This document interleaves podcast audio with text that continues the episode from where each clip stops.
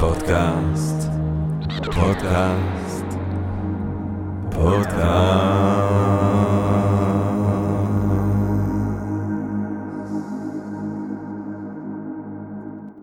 טוב, אה, גבירותיי ורבותיי, ברוכות וברוכים הבאים לפודקאסט של Think and Indifferent, אני ג'רמי פוגל, ואנחנו רוצים קודם כל להודות שוב בעצם לתובל רוזנבסר מ-Think and Indifferent, כי uh, אנחנו עדיין מקליטים uh, אצל תובל בעצם תחת ההנחיות של התקופה וכולי וכולי וכולי.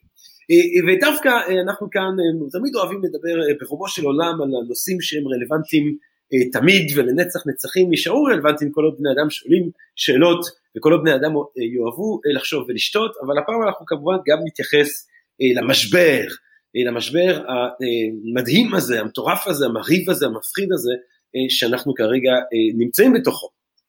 וכשחשבתי על השיחה שלנו היום על משברים, חשבתי כמובן על המילה גם למשבר בלועזית, crisis, crisis, ו-crisis בא מהמילה יוונית קריניון. קריניון ביוונית אה, אה, אה, להחליט אבל גם להבדיל. למה להבדיל? כי קרייסיס, משבר, הוא אירוע שמבדיל בין תקופה אחת לתקופה אחרת. ועוד מוקדם לומר אם מה שאנחנו חווים כרגע הוא מעין משבר כזה שמבדיל בין תקופה אחת לתקופה אחרת, אבל זה מתחיל להרגיש שזה הדבר הכי קרוב שהדור שלנו לפחות חווה לדבר כזה, כן? ויש משברים כאלה מלחמת העולם השנייה אפשר לראות אותה כמבדילה בין תקופה שקדמה לה לתקופה אחרת, אבל כמובן שגם אה, וירוסים גדולים, המגפות הגדולות, המוות השחור במאה ה-14 באירופה, אה, אה, המגפה שתקפה את אתונה בסוף המאה הרביעית לספירה, אולי גם השפעת הספרדית, הם כולם אפשר לראות בהם משברים. קרייסיסים, דברים שהותירו את העולם אה, שונה מכפי שהוא היה, אה, אה, דברים שהבדילו בין תקופה אחת לתקופה אחרת. וכדי לדבר על המשבר הזה, על מהותו ועל איך הוא יבדיל בין איפה שהיינו לבין לאן שאנחנו עלולים עוד להגיע, אנחנו שמחים מאוד לארח כאן בפודקאסט את את העתיד בעצם, את העתיד כפי שהוא, את העתיד כפי שהוא מתגלה בתודעה המבריקה של דוקטור רועי אה, צזנה, אה, שדוקטור רועי צזנה אה, הוא בעל תואר ראשון, גם שילוב מושלם בשביל השיחה הזאת, תואר ראשון בביולוגיה, תואר שני ושלישי בטכניון בננו-טכנולוגיה, הוא חוקר במרכז בלפטיק באוניברסיטת תל אביב, הוא עתידן, הוא כתב את המדריך לעתיד, אה, הוא כתב את השולטים בעתיד, אה, והוא פה לדבר איתנו על אה, משבר שאנחנו חווים היום והעתיד שעוד אולי יהיה לנו בעקבותיו. דוקטור רועי צזנה, שלום רב. אהלן ג'רמי, התודעה המבריקה שלי שמחה להיות כאן היום. תודה התודה שלי מלאה הודיה אליך. ורועי, די עם הקשקשת הזאת שלי, בוא נתקוף את הבעיה שלנו ישר בווריד הצוואר, כמו שאנחנו אוהבים להגיד כאן בפודקאסט, אה, ובוא נתחיל באמת בשאלה ביולוגית, תן לי לנצל את הידע הביולוגי שלך, אה, מהו וירוס? מה זה וירוס? אתה לא צריך תודעה כל כך מבריקה בשביל השאלה. בשביל מישהו שייתן לך את התשובה הזאת. אבל אה, טוב, סליחה, וירוס הוא טפיל. אה, זה, הוא טפיל בגודל מיקרוסקופי, והוא קטן יותר מתא, הרבה יותר מתא למעשה. אפילו, אה, תא, ידענו על תאים הרבה לפני שידענו על קיומם של וירוסים, פשוט כי קשה כל כך לראות אותם במיקרוסקופ, הם עד כדי כך קטנים. ווירוסים תלויים בתאים, תאים חיים, כדי להתרבות. מה זה אומר? שהנגיף מגיע לתא, ואז יש אה, דרכים שונות שבהן הוא עושה את זה, אבל הוא, הוא משתלט על התא.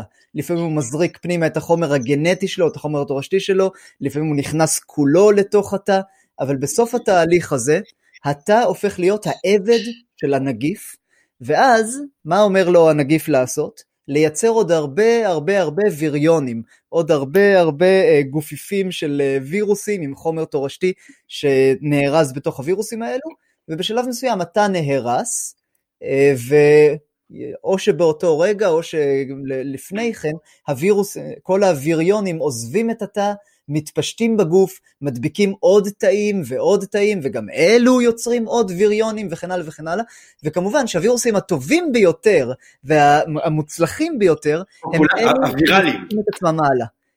הם אלו... עכשיו, כן. לא, סליחה, אני איתך, סליחה. הם אלו, הם, הם אלו שיכולים לעזוב את הגוף. אה, למשל וירוס הכלבת שמצא דרך נפלאה לעשות את זה בכך שהוא גורם לך לרייר והוא גורם לך לנשוך אנשים ומה יש בריר שלך? את כל הווירוסים של הכלבת שככה הם עוברים גם לאנשים אחרים. אה, או וירוס השפעת שגורם לך להתעטש וכשאתה מתעטש אתה מעביר את הווירוס לאנשים אחרים. אה, ולכן הווירוסים כל כך יעילים במעבר מאדם לאדם. עכשיו מה שמעניין כאן זה הרי הווירוס הוא לא אורגניזם, או שהוא כן. זה מורכב. תראה, אה, יש הגדרות מאוד לא ברורות מה זה יצור חי, מה זה לא יצור חי. יש אנשים שאומרים שאם אתה לא יכול להתרבות בעצמך, אז אתה לא יצור חי. אה, השאלות האלה הן יותר שאלות פילוסופיות. בסופו של דבר, הווירוס הוא יצור שיכול להתרבות, אבל הוא תלוי במישהו אחר, והמישהו הזה הוא תאים אנושיים. אגב, אם אתה רוצה להיות uh, פדנט, אתה יכול להגיד שגם בני אדם לא יכולים להתרבות בלי כדור הארץ, בלי, אתה יודע, בלי סביבה תומכת. אז מה, גם אנחנו לא יצורים חיים? זה, זה בלאגן אחד גדול. בסופו של דבר, מה שחשוב זה שהווירוס מתנהג כיצור חי. כלומר, למרות שאין לו רצונות משלו כמובן, אפשר לשייך לו רצונות או צרכים כאלו, לעשות לו הומניזציה מסוימת, ולהגיד הוא רוצה להתרבות אה, מכיוון שכל ה... אה, שהאבולוציה הובילה אותו לכך שאם הוא לא מתרבה, הוא לא עובד באותה... אבל, אבל זה, זה, זה נורא, אני חושב שזו נקודה נורא מעניינת, כי באמת אם אנחנו חושבים על וירוס כ, אה, בלי להעניש אותו באלף, אז בעין. יש בעצם איזה... או בעין, טוב בעין אנחנו מנסים, אבל לא, לא בהכרח מצליחים כרגע. אם אנחנו, אז אנחנו, יש לנו בעצם איזשהו כוח עיוור, איזשהו דחף להתחבות, אה, איז, זאת אומרת, יש לנו את תופעת החיים באיזושהי צורה, אה, באופן הכי גס אה, והכי בוטה שלה, איזשהו, איזשהו רצון עיוור להתחבות. איזשהו רצון עיוור להתפשט, להמשיך הלאה, להעמיד צאצאים. תשמע, אין כאן משהו יוצא דופן, כלומר כל תא עושה, או לפחות כל יצור חד תאי, וכל חיידק עושה את אותו, עושה את אותו הדבר, אה, כל חרק עושה את אותו הדבר, ואתה יכול אפילו לטעון שגם בני אדם, אה, מערכת השיקולים והרצונות שההורמונים שלנו אה, מטילים עלינו, מוודאת שבסופו של דבר הדבר החשוב ביותר עבורנו הוא להעמיד צאצאים, ולוודא שהם עוד מצליחים לשרוד 10-20 שנים לפני שאנחנו מסיימים את הקריירה. אז הטפיל הזה, הטפיל אה, אה, לפי השמועות השילוב אה, של טפילי הטלף בגרסה נחשית שבסופו של דבר מגיעים לבני אדם שתוקף אותנו עכשיו בראי קודם כל לפני שנסתכל קדימה אם נסתכל אחורה בראי היסטורית איך אתה מבין את האירוע הזה שאנחנו נמצאים בו עכשיו? בראייה היסטורית תראה זה מצב שלא היה דומה לו מעולם אה, אני, אני, אני מרגיש אה, חופשי להגיד את זה. למה אני אומר דבר כזה? מכיוון שהיו מגפות בעבר, בוודאי, והיו מגפות גדולות, הדבר השחור, הזכרת אותו קודם במאה ה-14, אבל לקח לדבר השחור עשרות שנים ל- ל- ל- להשמיד עשרות אחוזים מאוכלוסיית אירופה, זה לא קרה בבת אחת. כשהגיעה השפעת הספרדית, שאגב היא לא באמת ספרדית, קראו לה ספרדית מכיוון שספרד הייתה היחידה שלא הטילה צנזורה על מספר המתים שהיו לה מהשפעת, אז כולם התחילו לכנות אותה השפעת הספרדית. אה, אבל לא, לא היה לה שום קשר כמובן לספרד.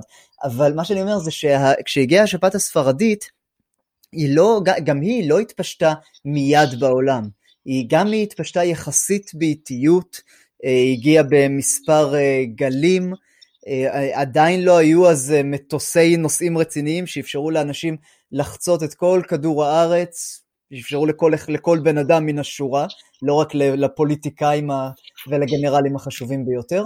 ואולי הדבר החשוב ביותר, אנחנו לא הבנו בכלל במי אנחנו נלחמים. אנחנו לא הבנו מי האויב. אנשים מתו מהשפעת הספרדית מבלי שמדע הרפואה יהיה בטוח למה בדיוק הם מתים. וזה הגיע לרמה כזו שאחת התיאוריות של אותו הזמן הייתה שלמה אנשים מתים? בגלל הסתדרות לא נכונה, סידור לא נכון של, של הגופים השמימיים. ושזה misalignment of the celestial bodies שעושה אינפלואנס על בני האדם, אינפלואנס רע. ומשם הגיעה המילה אינפלואנזה, שפעת. ואגב, גם בעברית, שפעת, השפעה, כלומר זה, זה, זה נשאר מאותו, מאותו הזמן. מעניין מאוד. כן, אז ברמה, במובן היסטורי לא היה לנו דבר כזה. לפני כמעט 20 שנים היינו צריכים להתמודד עם הסארס, אה, ושזה וירוס דומה מאוד, 80% מהקוד הגנטי של הסארס משותף אה, אה, עם, עם הווירוס הנוכחי, עם, עם סארס CoV2, זה השם שכנראה בוחרים לו, אבל הסארס הרג את הקורבנות שלו הרבה יותר מדי מהר. הוא לא היה כל כך, הוא לא היה כל כך יעיל מבחינת העמדת צאצאים, כי אם הוא הורג את מי שהוא הדביק, אז מי שהוא הדביק לא יכול להעביר את הווירוס הלאה. הוא פשוט, הוא מת, והווירוסים מתים, שבתוך הגוף שלו מתים ביחד איתו. אה, ולכן הצלחנו לעשות יחסית מהר, אה, בזכות פעולה מאוד מאוד רצינית אה, באסיה, במדינות אסיה השונות, שגרמה לכך שהווירוס נשאר שם, ומת רק עם כמה אלפי קורבנות בסך הכל. אבל הסארס קוב 2 שונה מסארס במובן מאוד חשוב, שהוא לוקח לו הרבה מאוד זמן להרוג אותך, אם בכלל. כלומר, עד כמה שאנחנו יודעים, רוב ה... ותשמע, אנחנו לא יודעים על הווירוס הזה, רמת אי הידיעות שלנו היא, היא קטסטרופלית. כלומר, יכול להיות שמחר בבוקר נגלה עליו דברים שונים לחלוטין. אבל לעת עתה, מה שאנחנו יודעים עליו, זה שאצל רוב האנשים, 80% מהאנשים, אה, ויכול מאוד להיות שיותר מזה, הוא יוצר מחלה קלה בלבד. יש לך קצת חום, זה לא נעים, אתה משתעל, לפעמים יש לך כאבים בשרירים, חולשה וכן הלאה. בקיצור, הוא דומה קצת לשפעת מהבחינה הזו, למרות שהוא לא גורם בדרך כלל לנזלת, אבל בסדר, זה ניואנסים. אה, וגם המחלה הזו מחצינה את עצמה, אתה מתחיל לשים לב לסימפטומים, שאנשים משתעלים, אנשים מקבלים חום, זה קורה בערך ארבעה ימים אחרי שאתה נדבק בווירוס. אה, שוב, יש, יש אי ודאות, יש כאלה שמחצינים את זה אחרי חמ, חמישה ימים, יש כאלה שמחצינים את זה אחרי ארבעה עשר ימים, ואפילו לאחר מכן, אבל כרגע הזמן הממוצע או החציוני הוא באזור הארבעה עד חמישה ימים. ובתקופה הזאת, אתה אף אחד לא חושד בך, וגם אתה לא חושד, שאתה באותו הזמן בעצם הפכת למשאית שמפזרת נגיפים, שמפזרת את הווירוס הזה מסביבה בכל מקום שהיא הולכת. עכשיו, יכולת ההדבקה של הווירוס הזה היא גבוהה, אבל היא לא גבוהה מאוד. זה, זה אגב המזל הגדול שלנו, מכיוון שאם הוא היה כמו החצבת, אה, זה, זה, זה, היה, זה היה קטסטרופלי באמת ובתמים. החצבת, על כל בן אדם שהיא מדביקה, אה, כל בן אדם שמדביקה יכול להדביק, ידביק כנראה בממוצע עוד 18 אנשים, אוקיי? זה, זה, מדברים על מצבים שבן אדם נדבק בחצבת, הולך למסיבת ריקודים, כשהוא יוצא, יוצא מהמסיבה, שעתיים אחרי זה, כולם מפתחים, כולם, כולם נדבקו בחצבת. אז הווירוס הזה אפילו לא קרוב לשם, אה, ולמזלנו, אה, הוא, אבל הוא יותר מדבק מהשפעת, שהשפעת מדביקה בערך בן אדם וחצי, בערך, בן אדם וחצי, על, אה, על כל בן אדם חדש שהיא מדביקה. הווירוס הזה, רמת ההדבקה שלו היא בין 2.2 ל-2.5. מה זה אומר? שכל בן אדם שנדבק בו ידביק כנראה בממוצע 2.2 או 2.5 אנשים חדשים. אה, וזה יותר, כמובן, זה מאפשר לו להתפשט עדיין במהירות, בהשוואה, יותר במהירות מהשפעת אפילו. אמ, ולמעשה הוא יכול להתפשט בטור אקספוננציאלי. כלומר, במצב אידיאלי לחלוטין עבורו, ואנחנו לא מגיעים למצבים האלה כבר היום כמעט, אבל במצב אידיאלי לחלוטין, בן אדם אחד מדביק שני אנשים, שמדביקים ארבעה אנשים. נכון, נכון. וזה, זה, וזה כמובן מה, ש, אה, מה שמזהירים אותנו בפניו וכולי וכולי. אמ, אני אבל רוצה, אני רוצה שנחשוב על הקורונה יותר בראי אה, אה, אה, אז אולי נלך סביב הנושא אה, אה, החביב עליך העתיד. מה, כן. מה, אם אנחנו חושבים על, על, על הקורונה הזאת כאל, כאל משבר חסר תקדים, אז כנראה שאולי יהיו לו גם השלכות חסרי תקדים. בגלל שבעצם תחום ההתמחות שלך זה לנסות לחשוב את מה שהוא חסר תקדים, דהיינו לפעמים העתיד, חסר תקדים.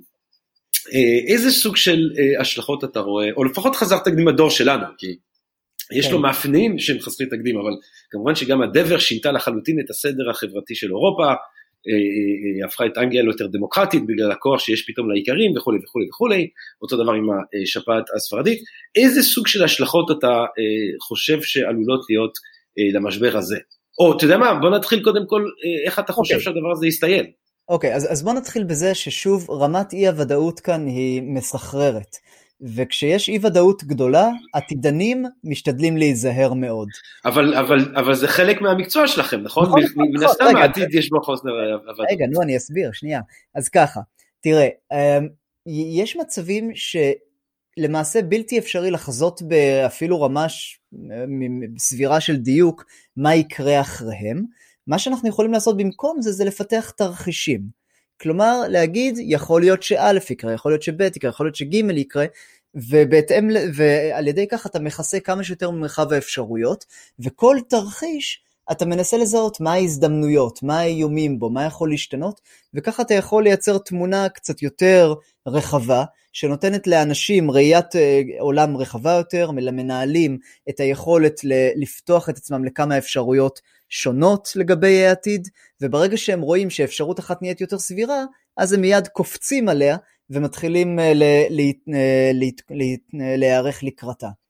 אז אה, מהבחינה הזאת, הדבר היחיד שאפשר לעשות כרגע, בעקבות הקורונה ויירוס, זה לפתח תרחישים. ואני רוצה לשתף איתך כמה תרחישים, בסדר? תרחיש, נהדר. תרחיש אחד הוא התרחיש באמת הכי אופטימי, הכי, הכי כיפי, אם אפשר לקרוא לזה, לקרוא לזה ככה. יש היפותזה אה, היום, אה, היא עדיין מאוד חלושה מבחינת הראיות שלה, אה, אבל לא הצליחו להפריך אותה עדיין. יש ראיות נסיבתיות נגדה, אבל תמיד יכול להיות שיש, עדיין יכול להיות שיש בה משהו. שהווירוס הזה בעצם לא רק, לא זאת בלבד שהוא לא, שאצל 80% מהאנשים הוא גורם לסימפטומים קלים, אלא שה-80 אחוזים האלה שאנחנו רואים, הם רק אחוז אחד מכל האוכלוסייה שכבר נדבקה, שהנגיף הזה הרבה יותר מדבק ממה שחשבנו, הוא כבר הדביק, הוא מדביק כמעט את כולם, הרבה מאוד אנשים, ואצל 99% מהם הוא לא, עושה, הוא לא עושה נזק בכלל, הוא אפילו לא מתגלה, לא, לא שמים לב אליו כי הוא לא עושה שום דבר בכלל, כמו אצל ילדים למעשה, או אצל, כמו אצל רוב מכריע של הילדים. אם זה המצב, הרי שיצאנו מאוד מאוד בזול מהעניין, מכיוון שזה אומר שמספיק שהוא ידביק אה, חלקים גדולים מספיק מהאוכלוסייה, אה, והוא לא, ואז יש לנו עמידות עדר. הוא לא יחזור אלינו כי אנחנו נהיה עמידים מפניו, אה, והוא יהרוג מספר רב של אנשים, אלפי אנשים בכל מדינה אירופאית שלא נערכת אליו, וגם באמריקה שלא נערכת אליו, אבל בסך הכל בראייה, בראייה ארוכת טווח, תוך כמה חודשים עד שנה אנחנו יוצאים מההשפעות שלו ולא קרה כלום. זה... אה, רק ש... ש... אוקיי. שאלה אחת לגבי התרחיש הזה, כי זה באמת מונח שאנחנו שומעים אותו הרבה בחדשות, על הרעיון הזה של חסינות עדר, המודל האנגלי, השוודי. אה, שאלה שלי, אה, סלח לי על הבורות, כשאנחנו מדברים על חסינות עדר, ואנחנו מדברים על זה שנגיד 70% מהאנשים מפתחים חסינות לתופעה ואז הווירוס נעלם, אבל מה קורה ל-30 אחוז? זאת אומרת, למה הוא לא ממשיך להסתובב בין ה-30 אחוז? אה, הוא לא מגיע אליהם. הוא, הוא פשוט לא מגיע אליהם. תחשוב שכל בן אדם יש מסביבו איזשהו מעגל של אנשים שהוא פוגש והוא יכול להדביק אותם. ואז מהאנשים האלה הווירוס מתפשט לעוד אנשים ולעוד אנשים ולעוד אנשים. אבל אם אתה מוקף נגיד אתה, אתה פוגש בשבוע מסוים, בשבוע שאתה מדבק בו, אתה פוגש את אשתך והילדים, ואתה פוגש את אימא שלך ואת אבא שלך ואת הדודה ואת הבוס שלך, וכולם מחוסנים כבר מפני הנגיף, במקרה הזה אתה לא מעביר אותו הלאה כי את, אין, הנגיף לא יכול להתפשט הלאה, הוא מנסה להתפשט לבוס שלך, הבוס שלך חסין, עמיד, הוא לא, הוא לא, הנגיף לא יתפשט משם, הוא יתפשט לאימא שלך, היא גם חסינה. אז זו חסינות העדר, שזו הגנה עקיפה בעצם, שאומרת שאם אחוז מספיק גדול מהאוכלוסייה מחוסן, אז הנגיף או החיידק יתקשו הרבה יותר להגיע לאנשים שלא מחוסנים. זה הרעיון של חסינות העדר. עכשיו יש אנשים שבוחרים שלא להתחסן ולכן הם חשופים יותר, אבל שאר האנשים מגנים עליהם בעצם. יש אנשים שסובלים ממערכת חיסונית פגומה, אנשים שמקבלים כימותרפיה, אנשים שמקבלים אה, שתל מסוים, אה, או, ש... או אה, דברים בסגנון, וכתוצאה מזה, הם לא, לא ניתן לחסן אותם. המערכת שלהם לא, לא מסוגלת לייצר נוגדנים כמו שצריך. לפעמים תינוקות קטנים מדי, לפעמים אנשים מבוגרים מדי, גם זה גורם לכך שהחיסון לא יעיל. המשמעות היא שבכל, עבור כל מחלה למעשה, יהיה מספר מסוים, יהיה אחוז מסוים של אנשים שלא, שלא מחוסנים, אה, ועמידות העדר, חסינות העדר, עדיין תגן עליהם אה, מפני, ה, מפני ההידבקות במחלה. לא באופן ישיר, פשוט מכיוון שהנגיף או החיידק לא הגיעו אליהם בכלל. אז זה, אז זה התרחיש האופטימי. זה התרחיש האופטימי. אני אתן לך את התרחיש הפסימי גם ביותר. יאללה, תביא בראש. יאללה. אה, התרחיש הפסימי ביותר, לא, ואני לא רוצה להפחיד, אה, והאמת שאין לנו הרבה שאפשר לעשות בנידון, אבל התרחיש הפסימי ביותר הוא מתחלק לשניים. א', הוא לגבי מה שאנחנו לא יודעים כרגע על הווירוס. מכיוון mm. שייתכן, יש סיכוי, לא, זה וירוס חדש, אנחנו לא מבינים אותו, אנחנו לא יודעים איך הוא עובד, אנחנו לא יודעים מה הגנים שבתוכו עושים. יש סיכוי אה, מאוד מאוד מאוד קלוש, כן, אבל עדיין, שזה לא סתם עושה שפעת ונגמר הסיפור, אתה יודע, לא סתם עושה חום וכשיול ונגמר הסיפור, אלא שהוא נשאר לך בגוף, וכמו כמו וירוס הכלבת, מטפס בחוט השדרה לאט לאט לאט, עד שהוא מגיע למוח, ואז שנה אחרי שאתה נדבקת, אתה מתחיל להשתגע. אתה, ו- זומבים, ואתה... זומבים, אתה אש, אשכרה אתה מדבר איתי עכשיו על זומבי אפוקליפס, זה אשכרה מה שאתה אומר עכשיו. ת, תשמע, זה, זה, זה קודם כל, זה, זה וירוס הכלבת, זה מה שהוא עושה, כן? זה, זה לא... דוקטור רועי צזנה, סקנדל, אנחנו אשכרה יוצאים מפה עם תרחיש אפשרי של אנשים שרצים ברחובות משוגעים לגמרי, זה מה שאתה אומר. די, די, די, די, אל, אל ת... תראה, האם זה אפשרי? הכל אפשרי. האם כן. זה סביר? לא, מכיוון שהווירוס הזה, עד כמה שאני יודע, הקוד הגנטי שלו לא דומה לזה של וירוס הכלבת. אבל זו דוגמה, כן? זה איזושהי אה, קוד גנטי, אומר תורשתי שבתוכו. זו דוגמה, יכול להיות שיש סיכוי שהוא כמו הכלבת, יש סיכוי שהוא כמו הסארס שהשאיר אה, צלקות די נרחבות בריאות של אנשים שהוא תקף וששרדו ממנו. אה, אנחנו לא יודעים עדיין מה ההשפעות שלו לטווח הארוך. טוב, צריך לקרוא לו עטלפית אז, אם הוא יהפוך את כולנו אולי לסוג של באטמן, לא, אבל זה נורא מה שאתה אומר, זה נורא, זה נורא נורא מלחיץ, כן. תראה, זה נורא מלחיץ, אבל אין מה לעשות לגבי זה, באמת, כלומר, נכון. זה משהו שבאמת אין לנו מה לעשות לגביו, אולי חוץ מלהתנגד לרעיון של להדביק את כולם בווירוס כבר עכשיו כמה שיותר מהר, כדי לגמור עם העניין. אז זה, זה, זה דבר ראשון. הבעיה השנייה, התרחיש הפסימי השני, הוא שמה קורה אם הווירוס אה, מוסיף תכונות חדשות. כלומר, אה, אה, וירוס השפעת למשל עובר מוטציות בקצב יפה, אה, ולא זאת בלבד אלא שהוא גם מסוגל להתחבר עם זנים שונים בתוך התאים, זנים שונים של שפעת, כמה זנים שונים יכולים להתחבר ביחד, ופתאום נוצרת לך חיה חדשה, וירוס שפעת מזן חדש, ש, ש, עם סממנים חיסוניים חדשים, שמערכת החיסון שלנו לא יודעת להתמודד איתם. אז שזה הדבר שכולם פחדו ממנו לגבי השפעת. גם הווירוס הזה, ככל שהוא תוקף יותר אנשים, יש יותר סיכוי שהוא יעבור מוטציות, והוא עובר מוטציות בכל, בכל מחזור כזה של אה, שהוא תוקף אה, תא ומשתחרר מחדש. הצד החיובי הוא שמדובר בווירוס אה, שהחומר התורשתי שלו הוא RNA, הוא, יש לו מנגנון של פיקוח על טעויות, אוקיי?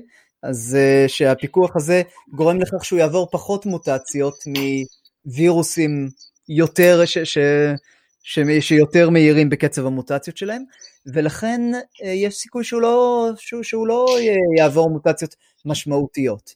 ומצד שני, אה, יש, אה, יש התחלה של ראיות שאם תוקפים אותו, אם תוקפים את הנגיף בחזרה בחומרים אנטי ויראליים, בתרופות אנטי ויראליות, הרי שהוא מגיב בכך שהוא מפתח יותר מוטציות מהרגיל.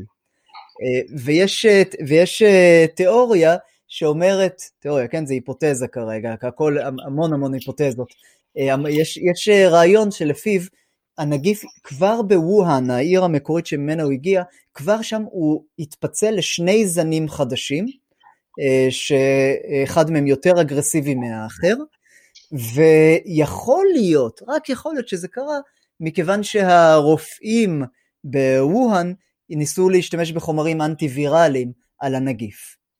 יכול להיות גם שלא, אנחנו באמת לא יודעים, כל כך הרבה שאנחנו לא יודעים, אז זה התרחיש הפסימי שהווירוס מסיים מחזור אחד כאן בחורף, כולנו מחלימים, יוצאים החוצה לרחובות, אומרים שלום, הכל סבבה, ובחורף הבא, או אפילו בסתיו הבא, מגיע הגל השני, כמו שקרה אגב עם השפעת הספרדית, ובשפעת הספרדית הגל השני היה הרבה יותר גרוע, ויכול להיות שהגל השני של הנגיף הזה, אחרי שהוא ביקר בכל מדינות אפריקה והודו, אה, והייתה לו הזדמנות לעבור מוטציות, יכול להיות שהגל השני יהיו לו תכונות שאנחנו בכלל לא מוכנים אליהן, לא מבחינה חיסונית אה, ולא מבחינת הביולוגיה של הגוף שלנו. יכול להיות שהוא יהרוג אנשים הרבה יותר מהר בפעם הבאה. אף אחד לא יודע, אה, הסיכויים לכך כנראה נמוכים, אבל הם קיימים. טוב, אז אני אומר, בוא נהנה כמה שאפשר מהגל הראשון, כי כרגע, אה, לעומת הגל השני, אנחנו... אה, תקשיב, אני רוצה לשאול אותך יותר אז אה, דבר כזה, אתה יודע, אחד מה... רגע, אבל אתה לא רוצה לשאול אותי על העתיד, על מה יהיו ההשפעות? נו, אז בדיוק, אז אני רוצה, אני רוצה, לשם אני חוטא. אני רוצה לתת לך את התרחיש הבינוני, תרחיש הביניים. אה, אוקיי? סליחה, כן, או, זהו, חשבתי ש... זהו, כן, סליחה, כי אמרתי, התחלתי באופטימי, המשכתי בפסיביים ביותר, ועכשיו אני רוצה אה, בביניים. בבקשה. אה, וזה, ושוב, אלה, אלה עדיין ניחושים, אבל בואו בוא ננסה ככה לעקוב אחרי, אה, אחרי האפשרות. אז בתרחיש, ה, מה שנקרא תרחיש הביניים, מתישהו בין מאי ליוני, מדינת ישראל מרשה לאזרחים לעזוב את הבתים שלהם, לחזור לחוף הים ולמשרדים, הנגיף למעשה מוגר מישראל. זה יכול במדינות אירופה ובארצות הברית לקחת קצת יותר זמן, אבל גם משם בסופו של דבר הוא ימוגר, מכיוון שאנחנו רואים שכל הממשלות מתחילות להבין, הדרך להתמודד עם הנגיף היא סגר. סגר חמור שהאזרחים נשארים בבית לכמה שבועות, ובזמן הזה הם לא יכולים להדביק אחד את השני. אה, והתוצאה היא שהנגיף פשוט מת אצל מי, ש... מי שנגוע בו, ושם נגמר הסיפור. אה, עכשיו, זה עדיין כמה חודשים מאוד לא, מאוד לא קלים של למעשה השבתת המשק במידה רבה, אבל, אבל מה קורה? הנה, מה, מה, אבל, מה, אבל מה קורה? ברגע אה, שאנשים יוצאים שוב לרחובות, נגיד שאין את הנגיף יותר באותה מדינה, אחרי חודש, אחרי חודשיים, אחרי חצי שנה, מגיע, סליחה, איזה טמבל ממדינה אלמונית באפריקה, שהנגיף המשיך להתפשט בה בלי לעצור, ומחזיר את המגפה לישראל, ולאירופה, ולארצות הברית. וזה זן אחר של הנגיף, שככה שגם מי שפיתח עמידות לזן הקודם, הוא עדיין פגיע לזן החדש. האיש הזה לא בהכרח טמבל אבל, יכול להיות שזה בן אדם אפילו אה, מבריק, אתה יודע, לך תדע. סליחה, טמבל זה, זה לא נחמד, יכול, יכול להיות שהוא בן אדם אינטליגנטי, מבריק, חכם, אני לא יודע, הנקודה היא, הטמבלים האמיתיים אלה הממשלות שנתנו לו להיכנס. Mm. זה, כאן נמצא, כאן נמצא, סליחה, הטמטום או הטיפשות האמיתית. ושוב, ו, ו, ו, ושוב, יש עוצר. ושוב יש סגר, ושוב מתים כמה אלפי חולים, ושוב הולכת הכלכלה לחודש, אה, ואתה יודע, בסדר, כולם כבר רגילים, לא מתרגשים יותר מדי, ובחורף הבא, מה קורה לדעתך? עוד אחד מגיע, עוד זן חדש, ושוב סגר. אף מדינה לא יכולה להסכים לסוג כזה של איום לאורך זמן. כל יום של שיתוק כלכלי גובה מהמדינות המערביות עשרות מיליארדי דולרים. וכיוון שכך, אני מאמין שהווירוס עשוי לפתוח תקופה חדשה בתולדות האנושות, התקופה של הניטור הבלתי פוסק או הפנופטיקון, אה, הרעיון שהמדינה מפקחת על האזרחים כל הזמן. או, הנה. עכשיו אנחנו רואים את זה כבר היום, כבר היום למדינה יש את הכוח לפקח עליך כל הזמן דרך הסמארטפונים, דרך הרשתות החברתיות, אה, דרך העוזרים הדיגיטליים שבבתים של כולנו, אה, אבל אין, לרוב הממשלות הדמוקרטיות אין את ההיתר החוקי לעשות את זה. ונחש מה קרה בישראל לפני שבוע. אה, לראשונה ניתן, ניתן היתר חוקי זמני, יש לציין, לממשלה לעקוב אחר אזרחים. וזה נראה מטורף, כן, אבל אני חושב שיש בזה מן הצדק, זה צריך, ל, צריך לנסות להבין שיש כאן מצב חירום ול, ולנסות להשתמש בכלים, ש, בכלים מתאימים. אה, ומדינות אחרות מסתכלות מה, מהצד ואומרות מה פתאום, מה פתאום, אבל אני מבטיח לך שאם מדינות אה, באירופה יחשבו שזה מה שיציל את הכלכלה שלהן, הרי שגם הן ימצאו הצדקה לפי חוק למעקב אחר האזרחים. ואם יתחילו לבוא גלים נוספים ולא תהיה דרך להתמודד איתם, אלא באמת לבדוק במאה אחוז של ודאות מי הגיע מאיפה, איפה היית, מה עשית, איזה אנשים נפגשת שהיו עלולים להדביק אותך או שאתה היית עלול להדביק אותם, ואז לעקוב אחריהם. אם אין דרך לעשות את כל זה, אה, אה, בעצם לעצור את הווירוס אלא באמצעות מעקב אחר אנשים, המדינות יעשו את זה וימצאו את, ה, את, ה, את ההיתר החוקי לכך, ובצדק אגב. אה, פרטיות זה דבר מאוד חשוב, אבל היא רק כלי שמשרת את, ה, את האדם, ואם האלטרנטיבה היא שכל אה, חצי שנה כל המדינה נסגרת, וחמישה אחוזים מהאנשים מתים, אז אני חושב שדי ברור מה, מה צריך אה, לעשות במצב הזה. אז יכול להיות, בהחלט יכול להיות, שתוך כמה שנים אנחנו נגיע למצב שבו אנשים כל הזמן מנוטרים על ידי הסמארטפונים שלהם, כל, כל שיעול שאתה משתעל נקלט על ידי העוזרים הדיגיטליים שבבית שלך ומשוקלל כנגד המידע מגוגל מפס לגבי איפה היית והמידע על דפוסי הקניות שלך והמידע מהפייסבוק על מתי אתה מפרסם פוסטים ולפי זה לדעת אה, מה, דפוסי השינה שלך. ואם, מגלה, ואם בעקבות כל הדברים האלו יש אלגור, אלגוריתם שבודק את כל אלו ביחד מחליט שיש לך רמה גבוהה רמת סיכון גבוהה שאתה נשא, אז אתה מתבקש מיד לבודד את עצמך, והמכשירים שעל הגוף שלך גם מוודאים, מדווחים לרשויות אם אתה מפר את הבידוד. אז זה אה, אה, עשוי, זו עשויה להיות התקופה שאנחנו נכנסים אליה. עכשיו אתה דיברת, אמרת על זה שמשבר זה, אתה יודע, זה בין לבין, ואתה צודק מאוד בזה, כי אני חושב שהתרחיש הזה נשמע הזוי להרבה מאוד אנשים, אבל תחשוב לרגע שלושה חודשים אחורנית. לפני שלושה חודשים היית חושב שבספרד יסתובבו רחפנים ברחוב ויצעקו על אנשים לחזור לבתים שלהם? כי זה מה שקורה עכשיו. היית חושב שבסן פרנסיסקו ש- התושבים יקבלו הוראה להישאר נעולים בבתים שלהם, שכל בית יהפוך לבית כלא קטן לשלושה שבועות, כולל המיליונרים של עמק הסיליקון? זה, זה נראה הזוי. היית חושב שדונלד טראמפ, הרפובליקן, נשיא ארצות הברית הסופר קפיטליסטית, הוא פתאום ישקול את הרעיון לשלוח לכל אזרח באמריקה צ'ק של אלף דולרים סתם ככה על חשבון המדינה, לעשות uh, הכנסה בסיסית אוניברסלית בעצם לכל אדם. כל הרעיונות האלה נראו לנו מטורפים לפני שלושה חודשים, uh, וזה מה שקורה במשבר. השקפות העולם שלנו משתנות, הדרך שבה אנחנו רואים את המציאות משתנה מאוד בחדות, ואם הדרך הזאת לתת למשבר היא השקפת העולם שלנו, אני חושב שזה באמת מה שיקרה. זה, וזה רק אחד מהשינויים הגדולים שאני חושב ש, שיקרו אם באמת, אה, בתרחיש הזה. מעניין מאוד מה שאתה אומר רועי, ואם אני אתרגם את זה לתחום שלי, אני בא מ... עושה קצת בפילוסופיה פה ושם, יש פה בעצם אה, ניסוח מחדש של האמנה החברתית.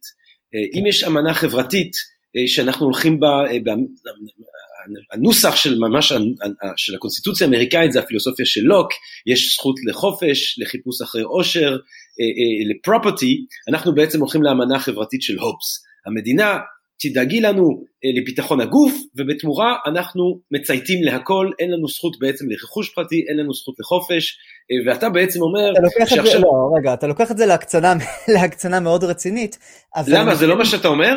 לא, אני לא, אני, זה, ש, זה שהמדינה מסוגלת לנטר אחריך ורק במצבים מאוד מסוימים בעצם אה, להגביל את התנועה שלך או את הפעילות שלך, זה לא אומר שאין לך רכוש פרטי, זה לא אומר שאין לך יכולת אה, יכולת אה, אוטונומיות, בחברה, זה פשוט אומר שלממשלה יש, יש יותר כוח ממה שהיה לה בעבר, אבל יש לקוות שיישארו החוקים שיאפשרו לה להשתמש בכוח הזה רק במקרים מאוד מסוימים שאתה באמת עונה על קריטריונים מסוימים של, של סיכון. האם המצב יישאר... התקווה, התקווה הזאת היא...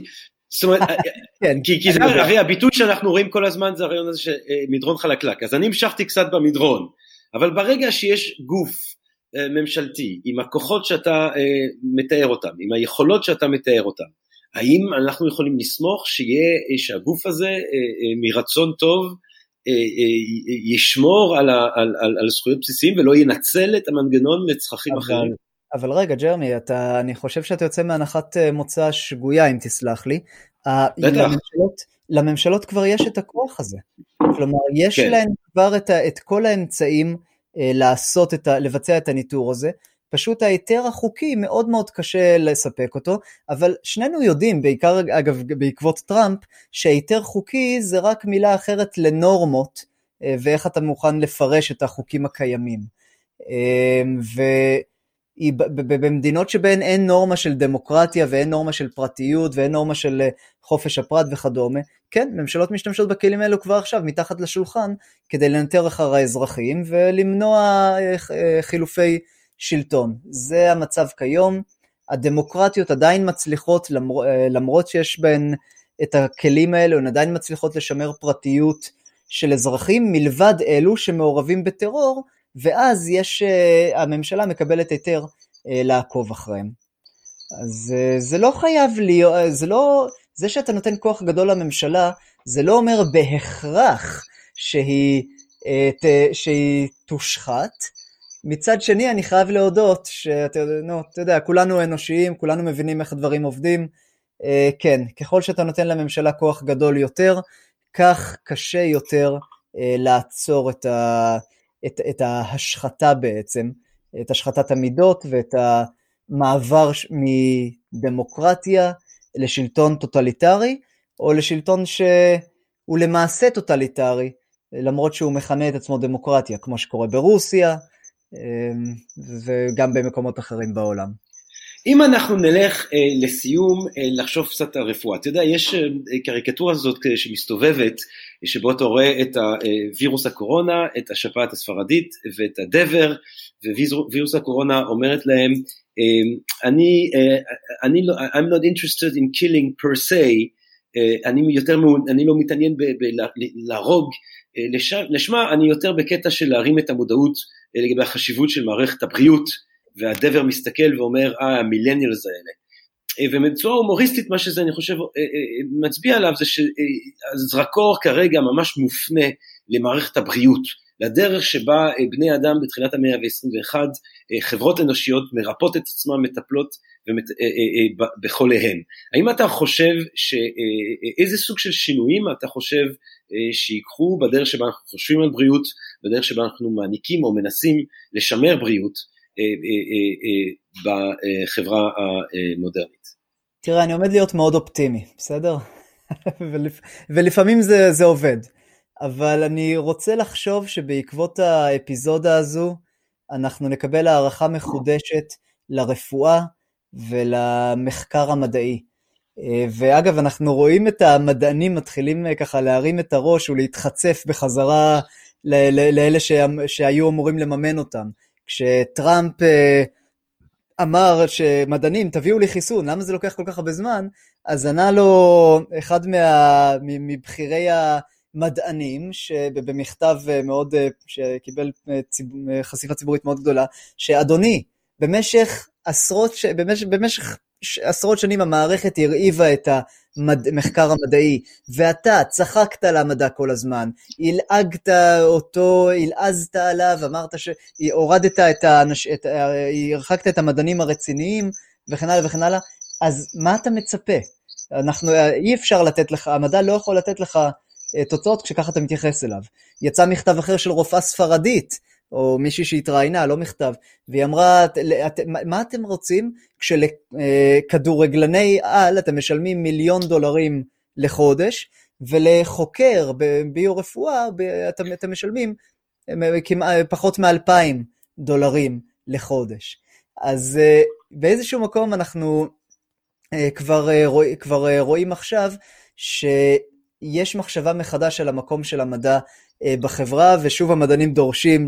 להתייחס אליהם, ואני רוצה לחשוב שבעקבות ה... uh, כל האפיזודה הזו, הילדים שלנו יקבלו הערכה יותר גדולה למדע, הילדים שלנו יהיו ביולוגים מולקולריים, הילדים שלנו יהיו חוקרי ביו-רפואה, הילדים שלנו יהיו אפידמיולוגים, הילדים שלנו יהיו חוקרי חיסונים. כשישאלו ילד בבית הספר מה אתה רוצה להיות, הוא לא יגיד אסטרונאוט, הוא לא יגיד כוכב קולנוע, כמו שאומרים אה, הרבה היום, הוא יגיד אני רוצה להיות חוקר נגיפים. אני רוצה לוודא שאף, ש, שסבא לא ימות.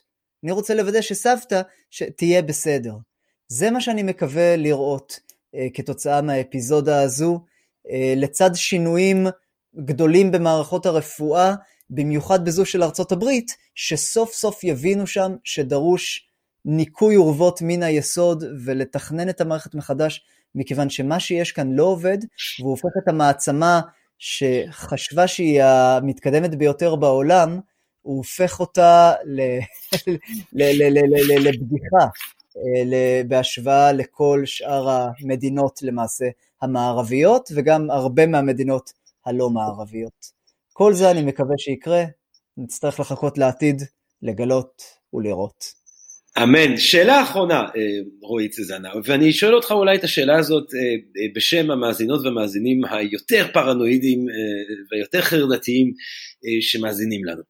בגלל שזה אירוע חסר תקדים לפחות בדור שלנו, אז אנחנו באמת בתחושה אי ודאות מאוד גדולה, ואפילו אולי חרדה שאתה שומע יותר, אפילו קצת בהומור שאתה קורא בסטטוסים בפייסבוק, הומור שמדבר על, על, על איזושהי הידרדרות בסופו של דבר, איזשהו קץ להסדר החברתי כפי שאנחנו מכירים אותו, אנשים מתחילים לדבר על התארגנות אה, בצחוק אמנם, שבטית וזה, והכל הולך להתפרק, ואם זה ממשיך ככה הכלכלה תתפרק, ואנחנו, ומדמקס, ופה ושם. אה, אתה חושב שהדבר הזה, אה, אנחנו בדרך למדמקס, או אתה רואה את החברה, תרגיע, תרגיע את הקולות האלה בנו, או שלא, רגע, מה אתה חושב? רגע, מדמקס מאיזה שנה? תראה, אה, כל המדמקסים זה, זה באותו עיקום, לא? זה בתוך עיקום שקרס הסדר החברתי לחלוטין. גם על זה משנות ה-80 עם מל גיבסון וגם הסרט המצוין מלפני כמה שנים. כן, טוב, בסדר, אוקיי, אז הייתה בדיחה כמובן, אבל uh, uh, תראה, אנחנו באמת, אנחנו חסונים יותר מאי פעם. אנחנו, המדע שלנו מתקדם יותר מאי פעם, הכלים שלנו חזקים יותר מאי פעם, אנחנו יודעים מי האויב שלנו. אנחנו זיהינו את הווירוס, מדינות הצליחו לעצור אותו באמת בצורה נפלאה, בסינגפור, בטיוואן, בדרום קוריאה, אני חושב שגם בישראל, אני, אני, אני בטוח שבישראל אנחנו נצליח לעצור אותו, אמ, והווירוס הזה, כמעט בוודאות, אין ודאות מוחלטת, כן? אבל כמעט בוודאות הוא לא יביא את סוף האנושות ואת סוף הציוויליזציה כפי שאנחנו מכירים אותה. הוא כן עשוי לאותת על כך, ויש חששות מזה, ששלטונות טוטליטריים יש להם יותר יכולת להתמודד עם משברים אה, משלטונות דמוקרטיים. אפילו לגבי זה יש הרבה, אה, יש הרבה ביקורת ויש הרבה ויכוחים, אבל בכל מקרה, אנחנו נהיה בסדר, אנחנו כן צריכים לוודא שאנחנו לא מוותרים על זכויות בסיסיות, אנחנו כן צריכים לוודא שרודנים אה, לא, או רודנים בפוטנציה לא לוקחים לידיים כל מיני זכויות ככה בשקט ומהר אה, בזמן הזה.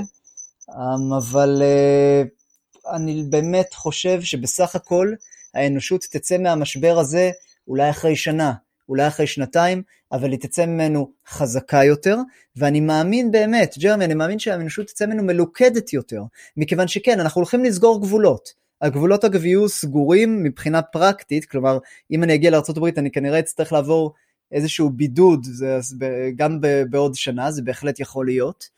אה, אז פשוט לא, אף אחד לא יגיע הברית או למקומות, או יעשו, כמות, ה, כמות המבקרים הבינלאומיים תדעך בצורה מאוד משמעותית, זה בהחלט תרחיש סביר, אבל מה זה גבולות בסך הכל? היום יש לך את האינטרנט, היום יש לך את יכולת התקשורת בין ממשלות, בין בני אדם, אנחנו נשמר אנושות שתהיה אולי מופרדת פיזית קצת יותר בשנה שנתיים הראשונות, אבל היא תהיה מאוחדת, מלוכדת, כי לראשונה יהיה לנו אויב גדול אחד לכולנו. הוא לא מבדיל בין צבעי עור, הוא לא מבדיל לגבי, לגבי צורת העיניים שלך, הוא פוגע בכולם, ולכולם ברור שצריך לעצור אותו. סין מש... עוזרת עכשיו לארצות הברית אה, לטפל בו, אירופה מתחילה לנסות אה, לתאם אה, עמדות ביחד, וזה באמת, זה מה שחשוב, לשמר את הלכידות, לא רק החברתית בתוך המדינה, אלא לשמר את מה שעשוי להיות לראשונה לכידות גלובלית. ואתה יודע, זה מחזיר אותי לרגע, וסליחה, אני חוזר אחורנית הרבה הרבה להיסטוריה, לתקופה שבה מדינות יוון לראשונה. או, אל תתנצל אף פעם, אל תתנצל אף פעם כדי לדבר על המלחמה של יוון בפרסים, להפך. הם התאחדו ביחד כדי להילחם בפרסים. ו... בפרסים, בפרסים, בסדר. באיראנים, סליחה, באיראנים. התאחדו ביחד כדי להילחם באיראנים, אבל מה קרה מיד אחרי זה? המלחמה הפלופונזית.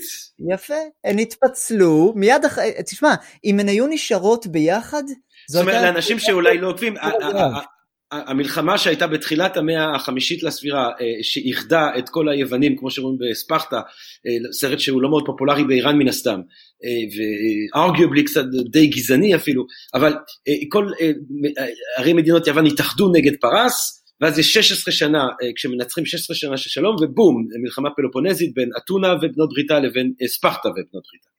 יפה, וזה היה, אתה יודע, זה, זה, זה זה בכייה לדורות אה, שזה מה שקרה, כי זה היה יכול להיות, יכול להיות תור הזהב של אה, יוון, ולא קרה, וזה מה שאני חושש ממנו, שיש לנו את הפוטנציאל לצאת מהמשבר הזה עם אנושות מלוכדת, עם, אה, עם, עם כל המדינות ביחד מסכימות על משהו גדול אחד, כל האנשים ביחד זונחים את האמונה באל, זונחים את הצבעי האור, מסכימים, קודם נטפל באויב הזה ואז נדבר.